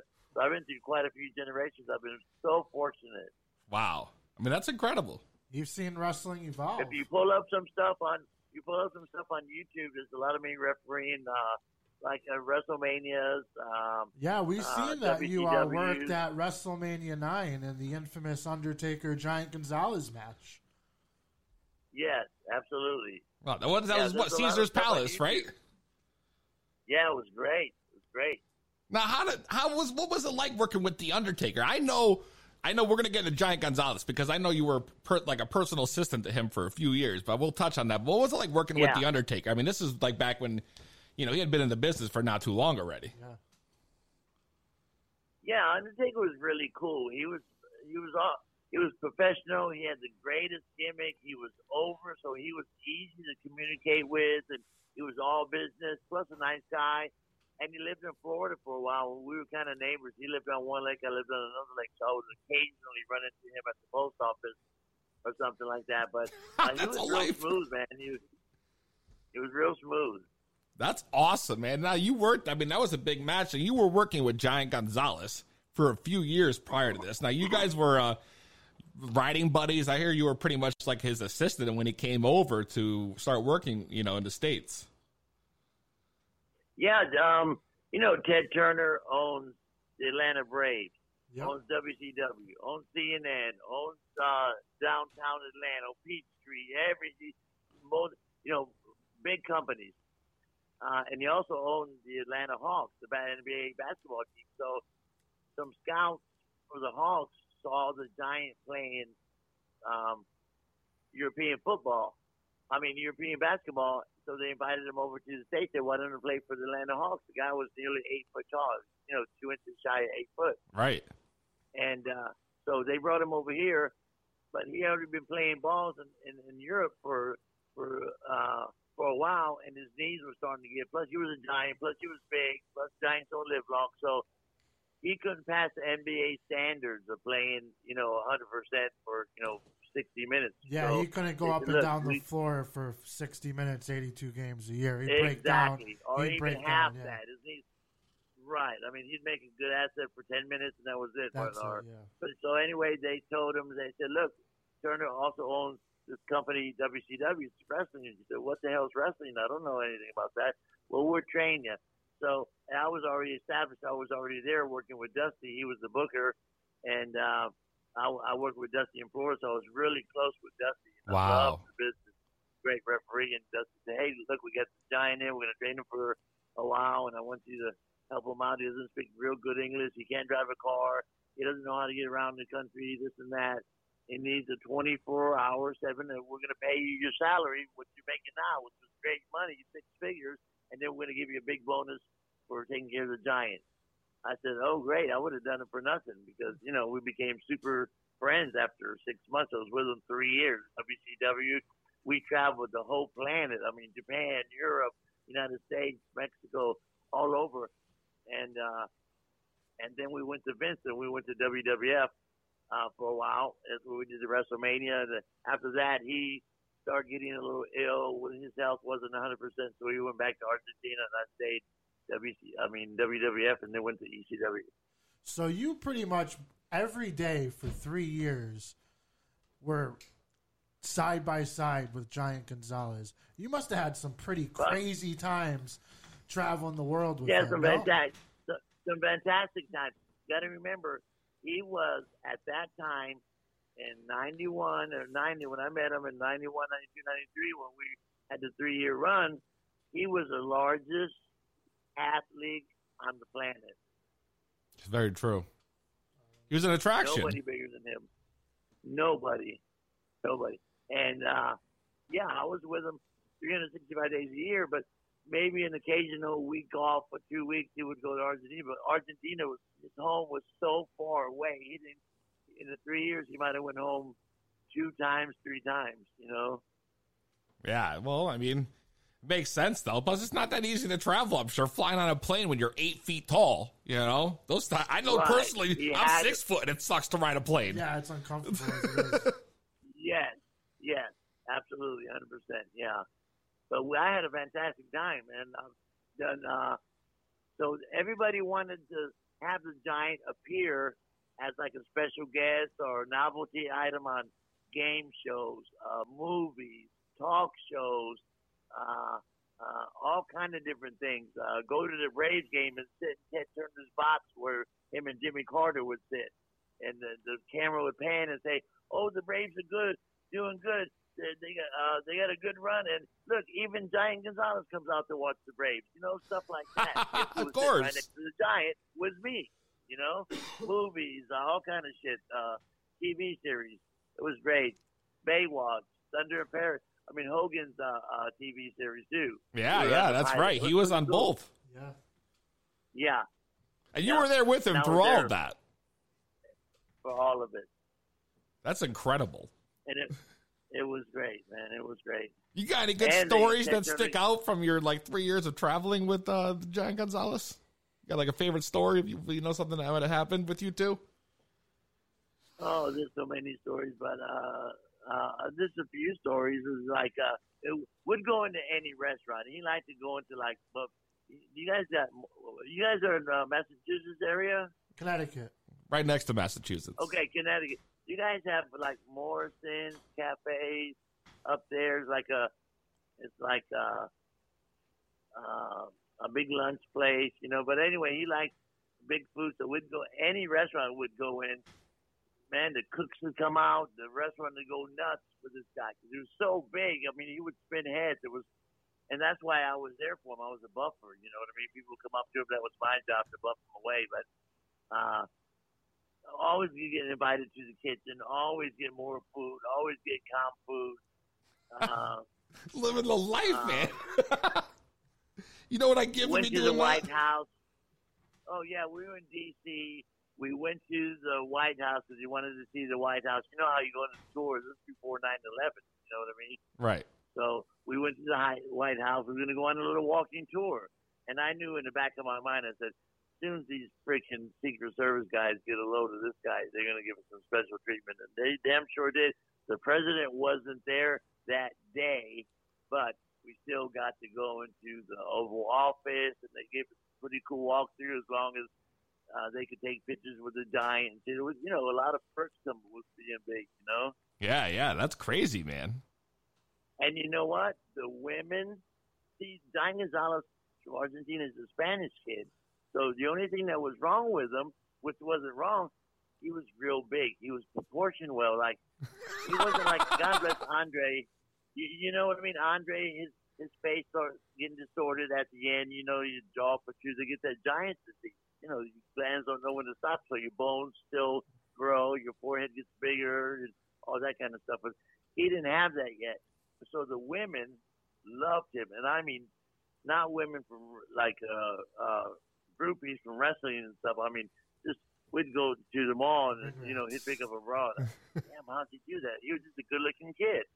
So um, I was pleasantly surprised at how many women that uh, we got acquainted with. You know. Yeah, I mean that's that's can't imagine Giant Gonzalez out there getting all the ladies. And I mean women like, like they could be in a magazine, beautiful, blonde. Oh my God, I could not believe it. Damn. wow. I, I was lucky too. because That I must was, have worked you know, out right good for with them. you. I know that must have Oh, benefited yeah. you. Yeah, yeah. and I always get upgraded. You know what I mean? Because I they'd buy me a coach ticket, buy him a first class ticket because he couldn't buy anything else. And the stewardess stewardesses, oh, come on up and sit with your buddy Fonzie or whatever. After a while, you know. But that's awesome. A, a lot of pretty cool stuff. But you know what? God bless him. He he wasn't that big, that that great of a worker, a performer in the ring, but he didn't have to be. He could do minimal stuff and get away with it. Just his size was what we were selling. People Exactly. You "Oh, he gotta can work your size." shit." Yeah, yeah. He couldn't work, so what? He couldn't work. You can't work either, motherfucker. But um, I'm kidding. But uh, um, I agree with you though, because I feel like a lot of guys today, especially big men in wrestling, like they don't they throw their size away. They don't use it properly. You know, Right. they do There's too much fancy big- stuff. Well, there's only a few good big men like uh, Bam Bam Bigelow, you know, guys like that one man gang that can work their ass off. You know what I mean? There's a lot of big guys that can't work a lick. This is true. This is but, true. You know, but we we got by and I had a great time with them. That's awesome. I want to fast forward now a few years. Uh, you were on one of the first few uh, episodes of Monday Night Raw. I think the first ever episode. No, I was on the first episode. Yeah, man, get it That's right. right. That's right. the Listen, first episode. listen. I know back then they used to tape episodes. I just want to make sure I got it right. well, we would tape. Well, all right. So we would go in on Monday, do one live show. Then the next two days, tape Tuesday and Wednesday. The next two Mondays following. So we would do one live show and tape two, have two Mondays in the can for the next two weeks, and then the third, then the fourth week we'd go back and tape three more. Every fourth week we would do a live show plus tape two. Wow. So they were just doing, uh, you know, like one one or two live shows a month. Everything else was taped, right? Yeah, Right. that's what I thought. At the beginning. At the beginning, yeah, absolutely, yeah. So you know, you were on the first Yeah, episode got- of Monday Night Raw. I mean, that was must have been a huge move, moment for your uh, career. Well, nobody knew what Monday Night Raw was going to become. Nobody knew what Monday Raw, what Monday Night Raw was going to be about. You know, Monday. It, yeah, it was a great takeoff of my career, and I could always say, "Hey, I was on the first Monday Night Raws and all that," and I do quite, quite frequently. And uh, I've been on a lot of big shows, but yeah, nobody knew it was going to be the longest running, uh, whatever it is in the history of, you know, cable TV, and you know, I was a big part of that. Yeah, you had a big night that night. You, uh, did a title match, if I'm correct. Well, that that wasn't the first night. I don't think it was Marty Jannetty and and uh, Shawn Michaels. yeah, for whoever the IC was. title. That was what one of the first Yeah, couple weeks yeah. you taped. Yeah, and then Marty beat him for the title. Yeah, when I go out on the floor, and raise his hand. Yeah, it was pretty cool. Yeah. Man, I was a huge Yeah. Shawn Michaels fan back in the day. Like, what was it like being in the locker with a guy like that? I know he used to have a lot of uh, a bad reputation. Who had a bad reputation? Well, backstage, uh, Shawn Shawn, Michaels. Michaels. Well, not with me. I got along with pretty much everybody because I wasn't really a threat, and I was there just to get my work done. But you got to remember, Shawn Michaels was back there, a big superstar, but there was also other twenty other superstars back there. You know what I mean? Right. Uh, uh, Mr. Perfect, uh, Razor Ramon, all these guys, all these guys. So Shawn Michaels was put in place like everybody else. You couldn't, you know what I mean? There's always somebody bigger than you, but uh, it was pretty cool. You know, now they people like to rib and you know cause trouble, but you know it's hard to be on the road night after night, 300 something days a year traveling. It's tough, brother. It is a grind. If you can just write a book and and uh, take the pulse of these wrestlers on just their traveling. That's not ring time. That's not their personal time at home. You know what I mean? Just from getting point A to point B. Let me give you one schedule that was a, not an uncommon schedule. Okay, All so right. a Monday night, I would leave Tampa. I would fly to Newark, get a rent a car, and go do three days of TV. Monday, Tuesday, and Wednesday, somewhere like Syracuse, Poughkeepsie, somewhere upstate. You know, okay. And Right. Yeah. on Wednesday night, drive back to Newark, fly out the next day, Thursday morning, to San Diego. Do a show in San Diego that night, that Thursday night.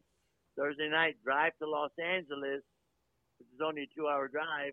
Get on the plane the next morning, fly to Honolulu, do a show, and Wow. fly back four hours later. You're only in Hawaii, like six hours. Fly back to San Francisco, do a Candlestick Park matinee, then go home. So that's a pretty tough schedule. Oh my God, you were doing this like every week? with some parts of the some parts of the planet we were on, you know, would you fly and go do three days of TV somewhere in the United States, and then fly out and do, do five or six days of house shows, you know. So we fly into Houston, do Houston, uh, San Antonio, Dallas, and then fly to California and do you know uh, Los Angeles, you know, three three big cities, and then fly to DC and do uh, uh, you know DC and go up and do Philly and you know what I mean, just It's a traveling show. different yeah, show. That's And right. That's the way they got Yeah. the word out. You yeah, had and us- it never. you went to every major metropolitan area, and Close. That was yes, close. it wasn't seasonal. It was Metropolitan. yeah, man, it's crazy. And guys would crack, man. Guys couldn't take the road. You know what I mean? With wrestling, the pressure, the the uh, the corporate pressure from the guys, the wrestlers ribbing you, your home life. You got problems at home. You you going? Oh my God, it is a tough business, man. Let me ask And you plus something. You better be good. You you mentioned ribs quite a few times now. I just wanted to know, in your opinion, what what was like the favorite your favorite rib from backstage? Oh, there's hundreds of them. There's no favorites. There's hundreds Ah. of them. come on, you got to give us something. no, I'll give you a bunch of them.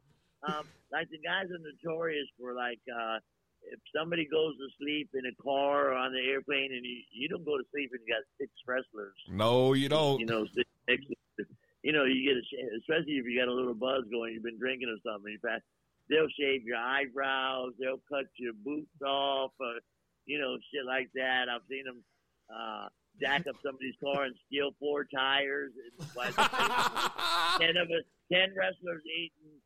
Uh, uh, this was the Mid Atlantic. Uh, ten wrestlers eating inside the restaurant, and the, one guy comes out and his car is up on jacks and there's no tires. And they Oh, my God. the tires behind the thing. They would take the tires and drive. You know, he had to buy a new tire. It was crazy. But these guys were making big money. These guys were making big money, so they didn't give a fuck. You know what I mean? So what? They took the guys, you know, three thousand dollar tires. You know what I mean? They just bought new ones, but crazy shit, man.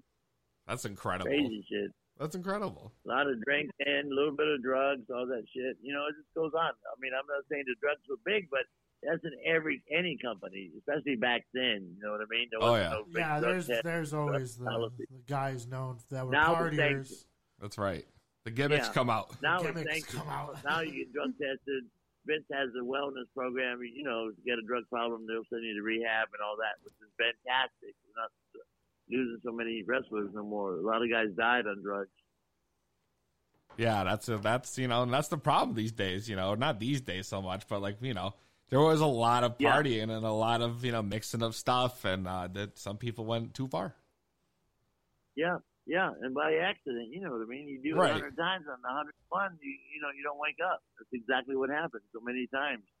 I know. And back then, it wasn't, you know, it wasn't frowned upon. It was just something that was kept hush hush. You know what I mean? Now, you have a problem. You, know, you got to go face the board of uh, uh, people at WWF and hey, what's the problem? You know what I mean? That's right. It's true. It's true. They'll send you right to rehab. They got no problem with that. Yeah, back then they didn't. Uh, 'cause they didn't have. It. Now they got financially. These young guys that are making big money, you know, uh, uh, all these young guys that are on Monday Night Raw and, and SmackDown and got good contracts are making several hundred thousand dollars a year plus. You know, so they got financial advisors, how you know how to buy homes, how to save money, and all kind of shit. Back then they didn't have it. A lot of guys hear stories. Oh, I'm broke now. How are you broke?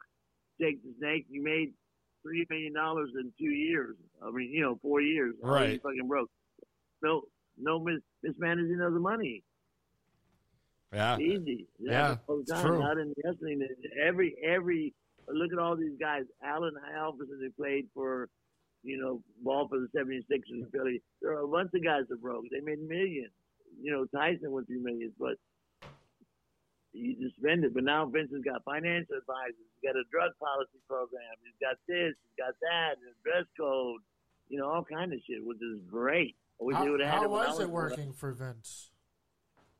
I thought Vince was great. He treated me super, you know, super. I couldn't. Uh, I uh, I made more money with Vince than any other place.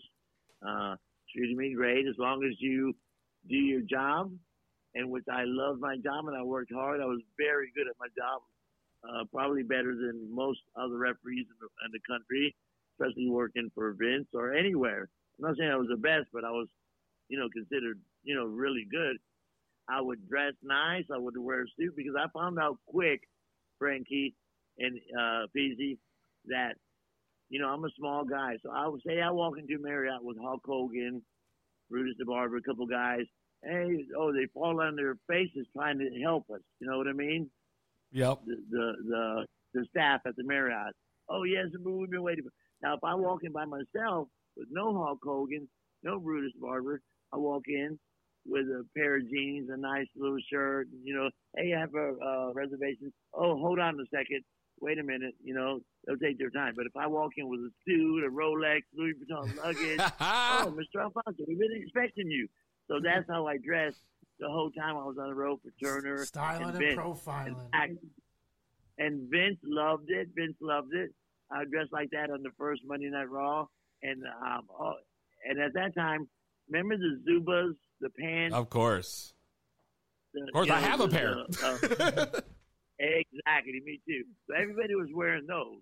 You know what I mean? Yep. And t-shirts and kind of shit, traveling. You know, uh, but so I wanted. This was my really because I was in WCW in Florida Championship Wrestling. We never went to New York City WCW. You know, I never was Madison Square Garden until I got to WWE, WWF. Right. So I thought it was a big deal. My first Monday Night Raw, I'm going to the Manhattan Center right there in Manhattan. You know what I mean? The Hammerstein Ballroom, big big taping. Uh, uh, so I wanted to dress nice. So I, you know, dress really beautiful, really nice suit, uh, Rolex, all the. So when I walked in, Vince was at ringside, you know, talking to. We were all there at one o'clock, and Vince said, "Hey, Fonzie, come here." I walk in, I got nice, I look beautiful, and there was four other referees on the other side of the building. Uh, Dave Hebner, Earl Hebner, you know, a bunch of guys. Right. So Vince calls me over there and calls all the other referees. All referees report to ringside. So there there was like six of us there. He said, "Hey, everybody, see how Fonzie's dressed? I want everybody to dress like that from now on to any pay per view, any TV production, any big event. Dress like just like this." So all the other referees were pissed at me because they couldn't wear Zubaz all the time. Oh had to dress no. That's But I devastating. loved it. I, oh well, Vince said it, not me. It's true. So Vince liked me. I, I worked hard. You know, I was, uh, we were doing the pull up It, it was a Monday Night Raw, but it was like in uh, Green Bay, Wisconsin, or something. It's a big uh, convention center. So anyway, they're going to do a pull apart, and they're going to film it and then show it uh, during Monday Night Raw. It was between Tatanka and Bam Bam Bigelow. They're going to do a pull apart, then they would have wrestled each other that night. You know. Right. So, so they say, okay, let's do it pull apart, and back here it's about 35 seconds, and then we'll show it right before. So, I uh, we we're talking about it, and uh, Tatanka and Bam Bam start fighting each other. Here comes three or four reps to try to pull them apart. And there was a trash can about 35 feet away from the pull apart. I said, without anybody hearing me, but Bam Bam said, "Hey Bam Bam, when I come to you, you grab me and throw me into that trash can, like in the air, 30 feet in the air, and I'll fly in there and make you look like No. Superman." Up, we they, they started fighting. Here comes the other referees. They're holding on to the guys. It looks phony as fuck. I grab Bam Bam. he turns around, grabs me by the by the waist and by the neck, and throws me. Boom! I hit the trash can. Looked like I killed myself, but somehow I didn't get a scratch on me. And after you know, rap, that's the take. And then after Vince came up to me and said, "Hell of a bump, Fonzie. You don't work no more the rest of the night because that was such a good bump. People won't believe if you're out there." I said, "Okay, great." So you got So the rest of the night the off. Again. This yeah, guy was setting the referees bar high "Fonzie, over Why there." you so hard? Why you doing all that crazy shit? I said, I'm not. That's just what you know. What I think should happen. Oh my god, that's so funny. That's great. Kind I of mean- funny, but you know, I mean, little shit like that nobody knows about. You know what I mean?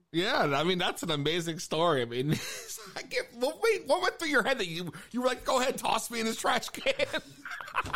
I don't know. I just seen the trash can there, and, and I knew the referees were good, very good at their job. I mean, they're superb at their job, and Vince doesn't like a lot of uh, violence and a lot of unnecessary bumping because you got to do this day after day after day. They'll tell you to slow down, don't do so much. You know what I mean? Sometimes back in the day, I don't know about now, but but uh, but so the other referees were getting, you know, routinely uh, easier. You know what I mean? And I thought I, I just came from Florida and WCW. We were a little more hardcore, not too much more, but you know.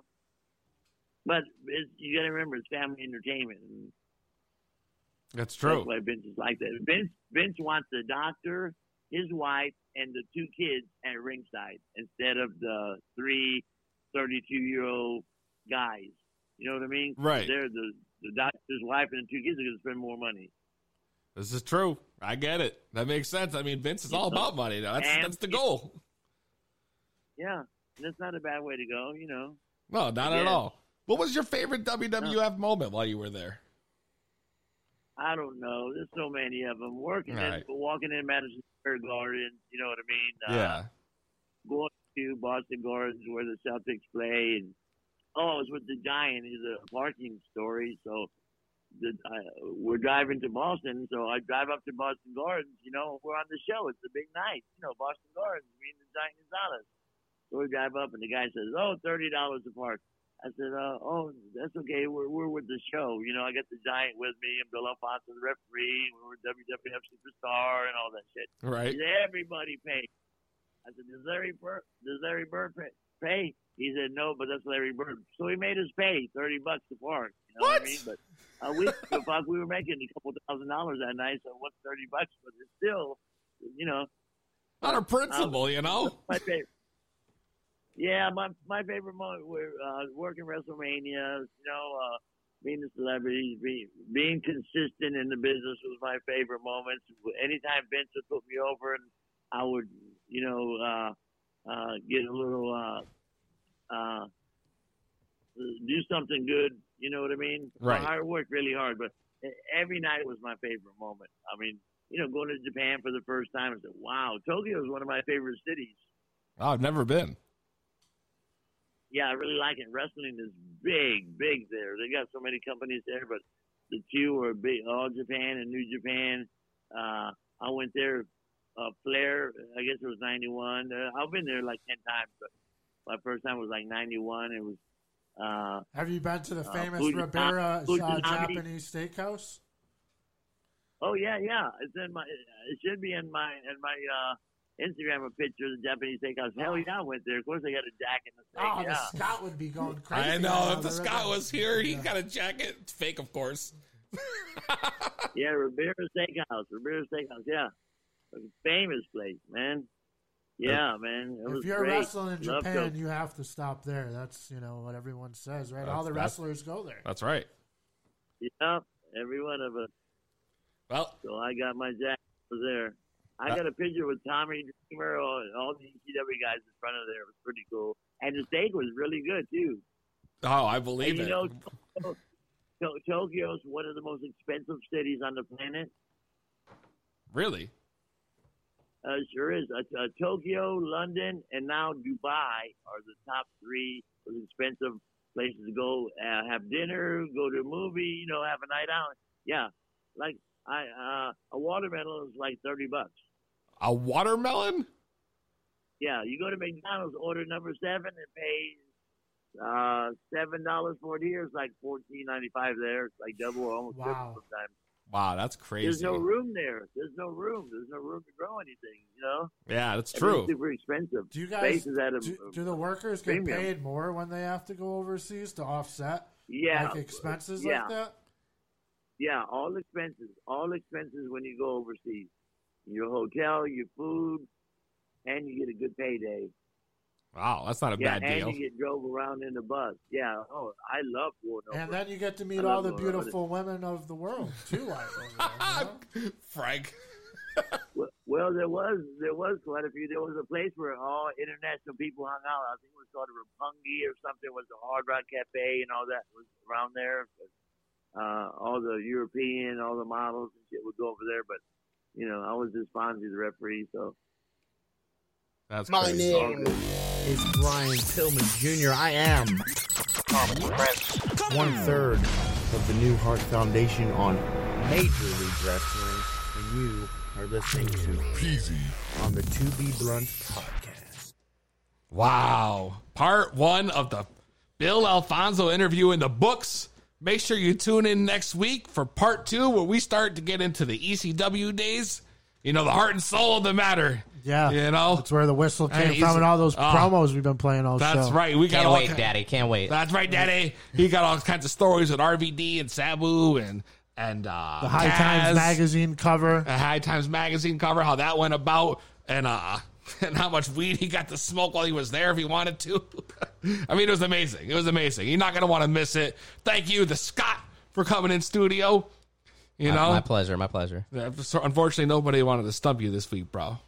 But uh, We'll put it out all week long next week. you are obviously welcome to come back next week if you so wish.